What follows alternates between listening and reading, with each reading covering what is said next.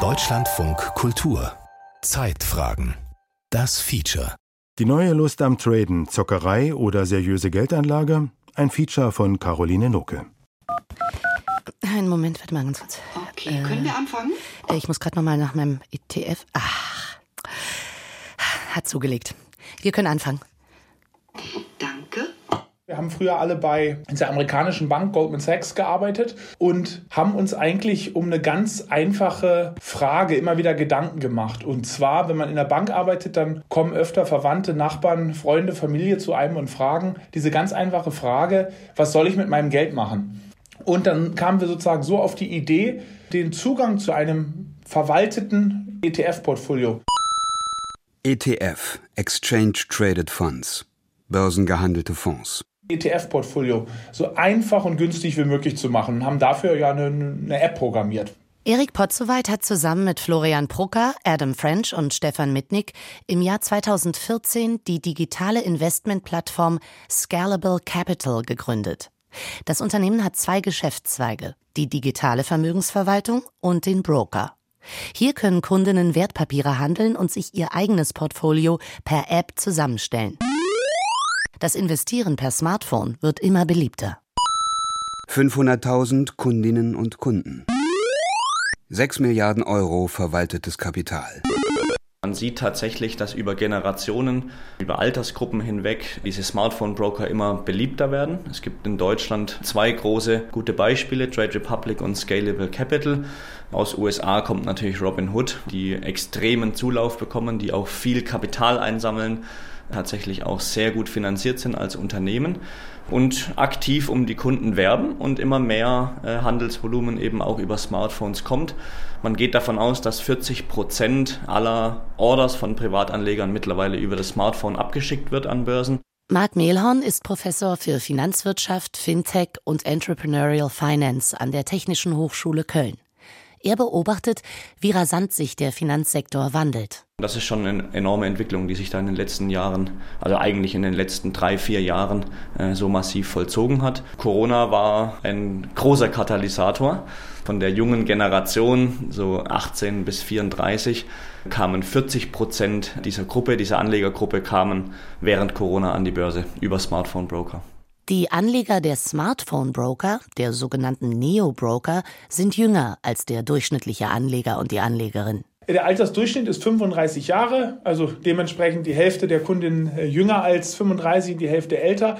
Ähm, wir sehen schon das größte Wachstum bei den ja, unter 40-Jährigen. Das ist wirklich eine neue Generation, die da an den, äh, an den Kapitalmarkt kommt. Beim Konkurrenten Trade Republic ist der Altersdurchschnitt der Kundinnen sogar noch jünger. 70 Prozent von ihnen sind jünger als 35 Jahre. Das Deutsche Institut für Wirtschaftsforschung Econ hat im Auftrag von Trade Republic 216.000 Kunden zu ihrem Nutzerverhalten befragt. Die Studie zeigt, dass die Hälfte von ihnen zum ersten Mal auf dem Kapitalmarkt investiert. Fast ein Drittel stamme aus den unteren Einkommensschichten. Volksbanken, Sparkassen, Privatbanken, Deutsche Bank und Commerzbank haben Konkurrenz bekommen. Früher waren sie die einzigen, die die Orders der Privatanleger an den Börsen platziert haben. Die Zeiten sind vorbei. Heute kann das jede und jeder zu Hause am Rechner oder am Smartphone machen. Do-it-yourself-Investoren. Checken, was das Portfolio macht, kaufen oder verkaufen. Das geht auch zwischendurch beim Bier in der Kneipe oder auf dem Sofa. Ist das eine gute Entwicklung? Open Free Account. Europas mobiler und provisionsfreier Broker. Jetzt Depot eröffnen. Okay, wie lautet deine Mobilnummer?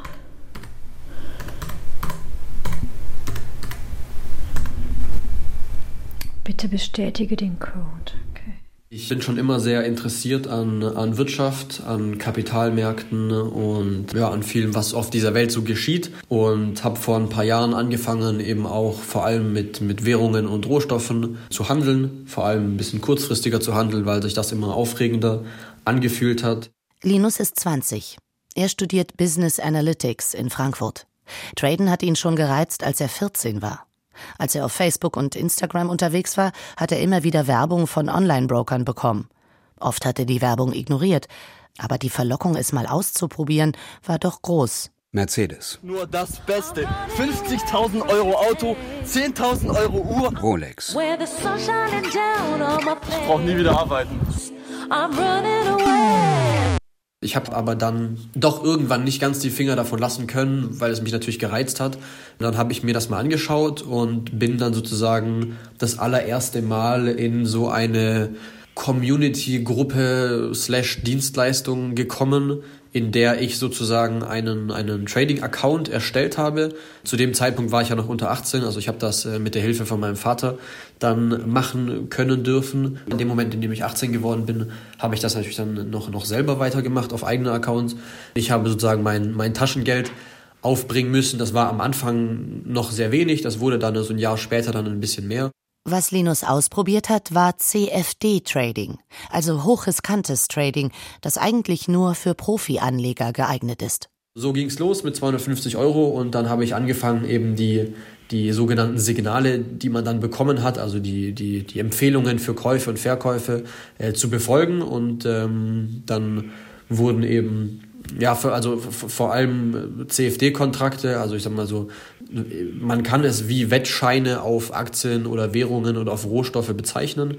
Ähm, also man, man besitzt keinen, keinen physischen Rohstoff, keine physische Aktie ähm, mit, mit diesen Wettscheinen, mit diesen CFDs, sondern es ist eben ein, ein Wettkontrakt im Endeffekt. Und das hat halt den Vorteil, dass es viel einfacher zu handeln ist.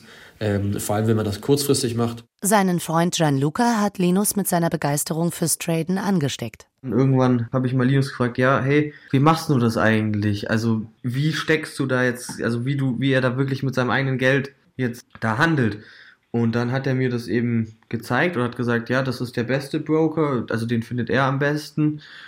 Und ja, dann habe ich da halt einfach mal Geld drauf geschoben und ich sag mal mit Laien-Ahnung oder sehr wenig Ahnung angefangen.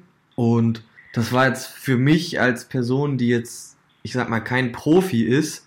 Ich habe mich gefühlt, als ob ich richtig viel weiß und hatte auch sehr viel Spaß dabei, aber das war eher wie Pokern dann für mich, also eher wie Casino, weil ich sag mal, ich habe jetzt zum Beispiel an einem Tag oder in, in 10 Minuten 80 Euro Gewinn gemacht und dann am nächsten Tag 100 Euro verloren. Also da gab es jetzt keine, ich sag mal, stetische steigende Bilanz nach oben oder unten, sondern das war immer eher so am Ende der Woche plus minus null. Traden kann Spaß machen und einen ganz schönen Sog entwickeln. Die Benutzeroberflächen ähneln Computerspielen, bei denen es darauf ankommt, möglichst schnell zu reagieren und lange dabei zu bleiben. Gamification nennt man das. Bei mir war es so, ich saß dann die ganze Zeit vor diesem Bildschirm und habe das angeschaut, weil ich da so mitgefiebert habe und gesehen, oh, es geht hoch, nochmal was draufsetzen und oh, es geht runter, verkaufen. Sondern da muss man eigentlich eher ruhig sein und die Emotionen fortlassen. Es ist gar nicht so einfach, mal ein Aktiendepot anzugucken und dann Verluste und rote Zahlen zu sehen und dann die Disziplin zu haben, nicht zu verkaufen und nicht irgendwie aus einer Aktie rauszugehen, wenn das nicht der Strategie entspricht, die man von Anfang an definiert hat. Ich habe es natürlich sehr viel abends gemacht, aber ich habe jetzt auch äh, während der Schule dann drauf geguckt, unterm Tisch oder mal auf dem Klo. Also ich war da schon mehr im Fieber drin, dass ich da wirklich die ganze Zeit versucht habe draufzuschauen. Also das nur abends aus Langeweile zu machen, ist vielleicht blöd, aber so wie ich es gemacht habe, ist es auch blöd, die ganze Zeit mitzufiebern, weil das ist dann ja total emotional.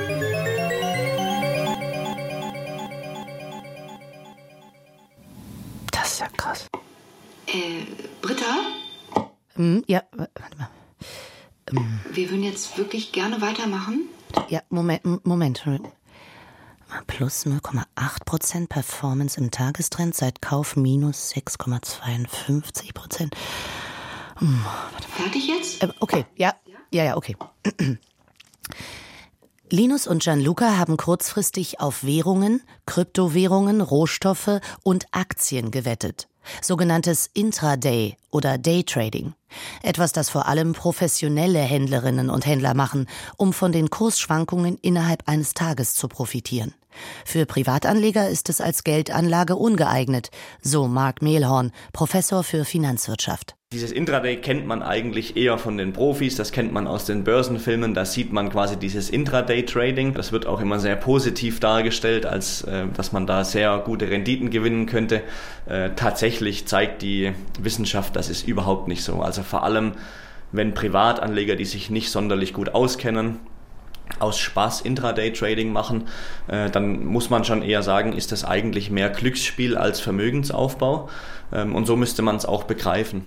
So sieht es auch der Verbraucherschützer Hermann Josef Tenhagen, Chefredakteur von Finanztipp, einem Online-Ratgeber, der den Anspruch hat, persönliche Finanzen so einfach zu machen, dass jede und jeder sich selbst drum kümmern kann. Ich sage immer, also bei den jüngeren Leuten, die das dann mit dem Smartphone machen, alles Geld, was du sonst in die Lottobude tragen würdest, darfst du auch da sozusagen hin und her treten. Alles das, was du für deine Altersvorsorge tust, das tradest du da nicht hinterher, sondern du kaufst es da günstig und gut ist. Betreibe man das Hin- und Hertraden eher wie ein Hobby, genauso wie Lottospielen, sei es in Ordnung. Also es spricht nichts gegen Intraday.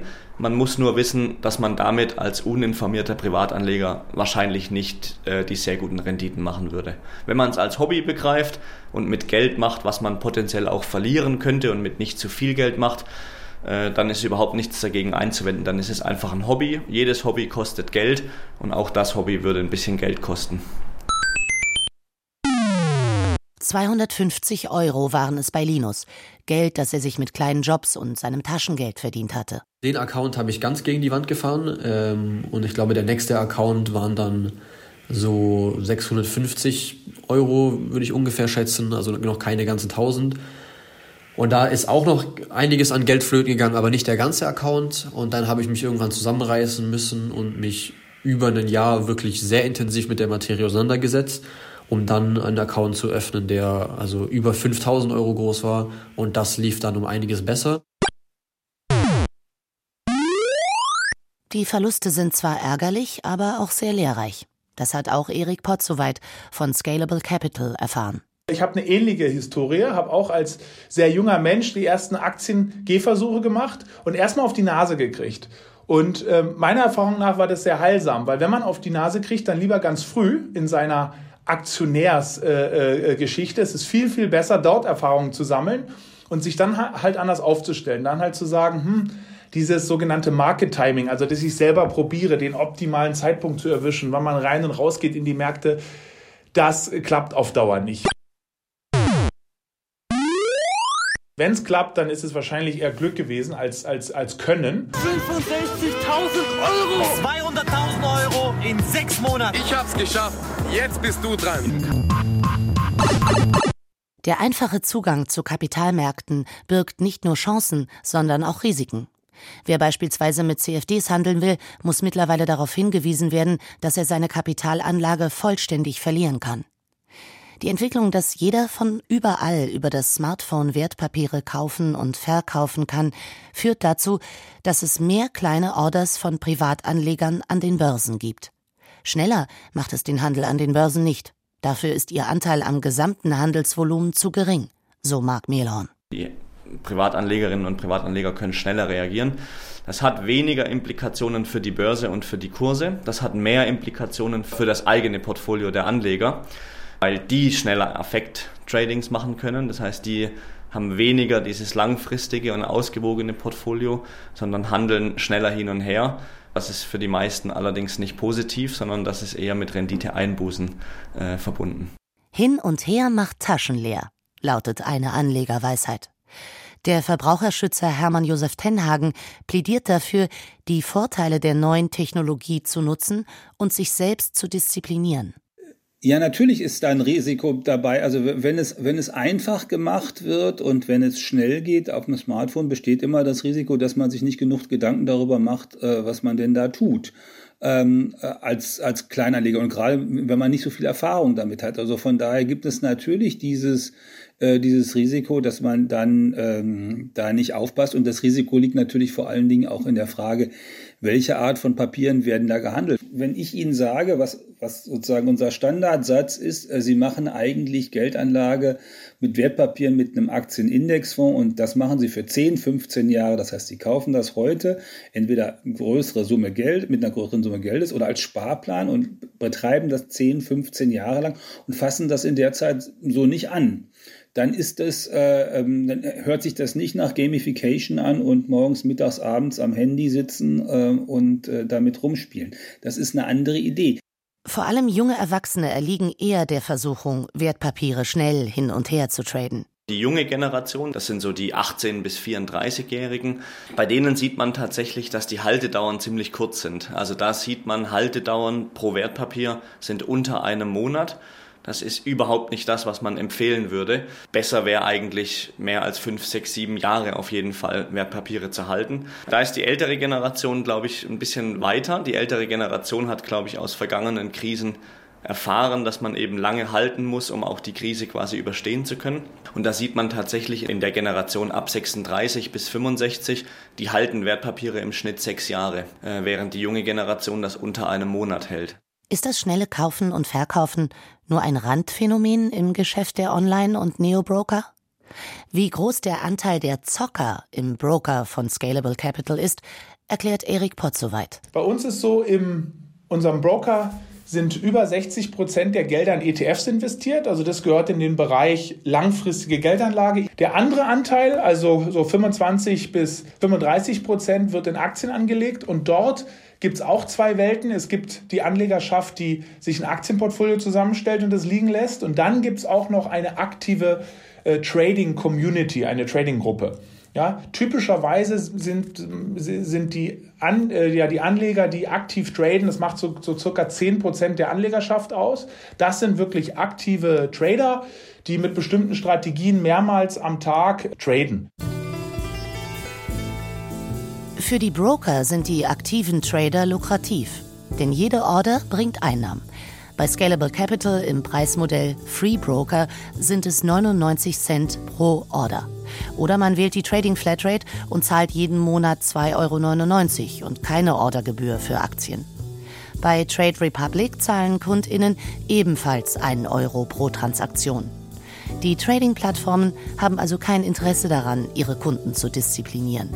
Denn wie sollen sie ihr Geld mit gebührenfreien ETFs verdienen, die die AnlegerInnen 10 bis 15 Jahre liegen lassen? Hermann Josef Tenhagen von Finanztipp gibt ein Beispiel aus Kundensicht. Also ich äh, nutze 10.000 Euro und kaufe dafür einen Aktienindexfonds eingeschalten. Und eigentlich würde ich den jetzt 15 Jahre liegen lassen und würde sagen, na, bei Finanztipp haben die das gesagt, äh, anders, wo kann man es auch lesen, 7 bis 9 Prozent Rendite im Jahr waren im Schnitt in den vergangenen Jahrzehnten drin. Ist doch wunderbar. Ich kaufe das also für ganz wenig Geld ähm, und äh, habe ein Depot, was nichts kostet und nach 15 Jahren freue ich mich über eine ordentliche Rendite, auf die ich dann nur noch Steuern zahlen muss. Die Frage, wie einer von den Anbietern davon leben soll, von so einer Strategie, äh, ist, äh, ist damit nicht beantwortet. Die, die könnten das nämlich nicht. Das heißt, die haben natürlich einen Anreiz zu versuchen, ähm, dass die Kunden auch unvernünftige Dinge dort tun. Lass dein Geld für dich arbeiten. Mäuse in ein Schwein stecken? Wie krank ist das denn? Mach was aus deinem Geld. Mehr Geld zum Beispiel. Große Werbeplakate der Neo-Broker werben zurzeit in den Großstädten um neue Kunden. Ihr Geschäftsmodell? Günstiger zu sein als die klassischen Banken und Direktbanken. Doch wie verdienen sie dann ihr Geld? Wir haben zwei äh, Einkommen, also, oder die zwei größten sozusagen Einkommensströme sind. Zum einen nehmen wir Geld direkt von den äh, Kundinnen, also diesen entweder einen Euro pro Order oder halt diese Monatsgebühr, äh, drei Euro im Monat und das ist eine Einkommensquelle. Die andere Einkommensquelle ist, wir stellen sogenannten Market Makern, das sind äh, Profi-Aktienhändler, ähm, denen stellen wir für die Ausführung der Börsengeschäfte, stellen wir Rechnung und ähm, kriegen sozusagen dann Geld von diesen Market Makern. Und dieses Geld können wir dazu verwenden, um die Preise für die Ordergebühren deutlich zu senken, weil eine typische Order, wenn Sie zu einer klassischen Bank gehen oder auch zu einem ähm, Online-Broker, der schon länger sozusagen tätig ist, dann kostet eine typische Order 10 bis 20 Euro. Und bei uns oder auch bei anderen Neo-Brokern ist, ist, diese Order halt auf, auf einen Euro oder sogar noch darunter äh, abgesenkt, die Ordergebühren. Es ist kompliziert. Normalerweise haben Anleger die Auswahl zwischen vielen Handelsplätzen und suchen sich den besten Kurs aus. Die Neo-Broker hingegen arbeiten nur mit einem oder zwei elektronischen Börsenplätzen zusammen. Scalable Capital mit zweien, Trade Republic nur mit einem. Die angeschlossenen Profihändler erwirtschaften aus der Differenz zwischen dem Einkaufs- und Verkaufspreis ihren Gewinn. Sie zahlen dann den Neobrokern einen Teil davon als Rückvergütung, damit sie weiterhin möglichst viele Kundenorders von ihnen bekommen. Die EU-Kommission hat einen möglichen Konflikt zwischen Kundeninteresse und dem Interesse der Neobroker ausgemacht. Der Anteil der Rückvergütungen am Umsatz sei so hoch, dass die Gefahr bestünde, dass die Orders der Kunden nicht an den Handelsplätzen mit den besten Kursen platziert würden, sondern an denen mit den höchsten Rückvergütungen. Erik Potzowait weist die Bedenken zurück. Man muss immer schauen, für was werden diese Rückvergütungen eingesetzt. Wenn ich mir in die Tasche stecken könnte oder würde, das wäre schlecht. Das machen aber die Neobroker nicht, dürfen sie sogar nicht. Das ist nach der europäischen Finanzmarktregulierung verboten, sondern man darf dieses Geld nur annehmen, um eine Verbesserung für den Kunden, eine Qualitätsverbesserung für den Kunden zu erwirken. Und diese Qualitätsverbesserung am offensichtlichsten geschieht die durch die große äh, Preisabsenkung, dass ein Trade halt nicht mehr oder ein, ein Handelsgeschäft nicht mehr 10 bis 20 Euro kostet, sondern 0 bis 1 Euro kostet. Die EU-Kommission würde gern die sogenannten Payments for Order Flow verbieten. Ihr Vorschlag wird im EU-Parlament und im Rat diskutiert. Hermann Josef Tenhagen sieht die Kundinnen der Neobroker bisher nicht benachteiligt. Ich halte das nicht für problematisch, äh, solange klar ist, dass da ein Fluss äh, an Geld ist. Und das hat natürlich Auswirkungen auf mein Handeln. Ich würde nämlich immer sozusagen äh, zu den klassischen Börsenzeiten zwischen 9 und 17 Uhr wenn in, in Frankfurt am Xetra die, die Kurse sozusagen spiegelt, äh, handeln, weil dann kann ich sehen, dass mein Neobroker, der das über so ein Handelshaus macht, mir auch einen ordentlichen Kurs äh, gestellt hat für das Wertpapier, was ich gekauft habe. Der Verbotsvorschlag erfährt derzeit viel Gegenwind, sogar aus dem deutschen Finanzministerium. Das beruhigt die Neobroker. Auch Erik Potzowait von Scalable Capital gibt sich entspannt. Ja, also wir müssen jetzt erstmal abwarten, wie es genau kommt. Von daher ist es immer schwer, sozusagen über die Regulierung, die es noch nicht gibt, zu, zu reden. Äh, ähm, wenn dieses Verbot käme, dann würde es für die Privatinvestoren wieder teurer werden. Wir hoffen, wie gesagt, dass wir da Gehör finden und uns für die Aktienkultur nicht nur in Deutschland, sondern in Europa da stark machen können, dass dieses Verbot nicht kommt. Was an Rückvergütung wegfiele, müsste auf die Ordergebühren aufgeschlagen werden. Andererseits, werden die Ordergebühren teurer, hielte das womöglich mehr Menschen davon ab, schnell hin und her zu traden. Das wäre auch nicht schlecht. Anlegerinnen würden ihre ETFs und Fonds liegen lassen und so bessere Renditen erzielen. Sollte das Verbot kommen, wäre es von Vorteil für die klassischen Banken. Denn sowohl der günstige und einfache Zugang zum Kapitalmarkt durch Neobroker als auch das ETF-Geschäft gefährden ihr Geschäftsmodell. Grundsätzlich sei die Entwicklung der letzten Jahre positiv für die Verbraucher, beurteilt Hermann Josef Tenhagen von Finanztipp. Naja, die Entwicklung der vergangenen Jahre hat ja zwei Aspekte. Der eine Aspekt ist, dass die Geschäfte mit Wertpapieren deutlich preiswerter geworden sind und das ist erstmal gut. Zu viel von den möglichen Renditen, die äh, die Sparer, Anleger bekommen könnten, bleibt sonst beim Finanzdienstleister. Und wenn das geändert wird, ist das erstmal super. Das Zweite, was äh, Finanzdienstleister Kunden lange Zeit immer erzählt haben, dass es kompliziert sei, solche Geschäfte zu tätigen. Und wenn das jetzt auf dem Smartphone einfacher gemacht wird äh, und das dann alles ähm, ordentlich trotzdem erklärt wird, ist auch das erstmal super, weil es ist nämlich nicht kompliziert. Äh, es ist in vielen Fällen einfach relativ einfach und man muss es, man kann es dann mit dem Smartphone auch einfach tun. Die Vermutung, Kunden würden ein schlechteres Ergebnis erzielen, weil Neobroker Rückvergütungen erhalten, wird durch Studien nicht bestätigt. Im Gegenteil. Professor Lutz Johanning von der Otto Beisheim School of Management und Professor Steffen Meyer von der University of Southern Denmark and Danish Finance Institute haben herausgefunden, dass Kunden von Trade Republic zu besseren Kursen handeln als auf dem Referenzmarkt. Dafür haben sie über zwei Millionen Transaktionen von Trade Republic untersucht. Doch auch wenn die Kundinnen der Neobroker nicht benachteiligt sind, wäre mehr Transparenz nicht wünschenswert? Bisher werben die Neobroker mit 0 Euro Gebühren. Auch das sei laut EU-Kommission irreführend.